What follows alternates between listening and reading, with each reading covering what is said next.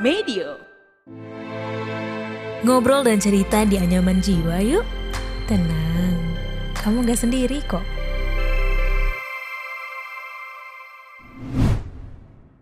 Eh, sebelum lanjut, tanggal 4 November nanti, Kuku, Dwik, Egi Hao, dan Gautama bakal tanding futsal nih. Pengen main bareng mereka? Atau pengen nontonin keseruannya? Buruan, beli tiketnya sekarang. Cek link registrasi di deskripsi episode kali ini ya.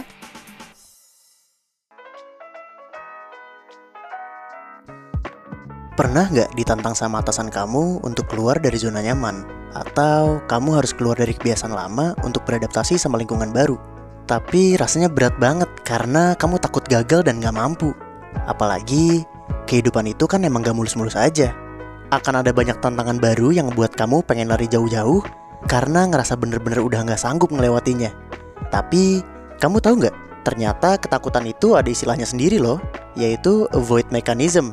Kondisi ini muncul ketika kamu justru menghindari pemicu stres itu. Padahal kenyataannya kamu nggak bisa terus-terusan menghindari hal itu loh. Karena dengan menghindari masalah, sama aja kamu menunda-nunda dan berusaha mencari jalan pintas yang super instan. Soalnya, kamu udah fokus duluan sama hal-hal yang menjadi kelemahanmu, sampai nggak sadar kalau ternyata masih ada banyak jalan yang bisa ngebantu kamu. Emang, rasanya pasti berat, tapi suatu masalah nggak akan selesai kalau kamu belum bergerak menyelesaikannya.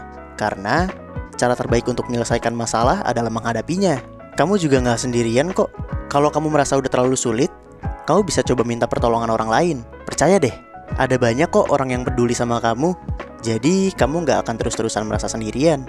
Karena aku yakin, kemampuanmu itu tumbuh jauh lebih besar dari ketakutanmu. Kita nggak bisa minta ombak yang lebih kecil, tapi kita bisa melatih diri lebih kuat mengayuh atau menahkodi kapal ini untuk menghadapinya. Yah, udah selesai episode kali ini.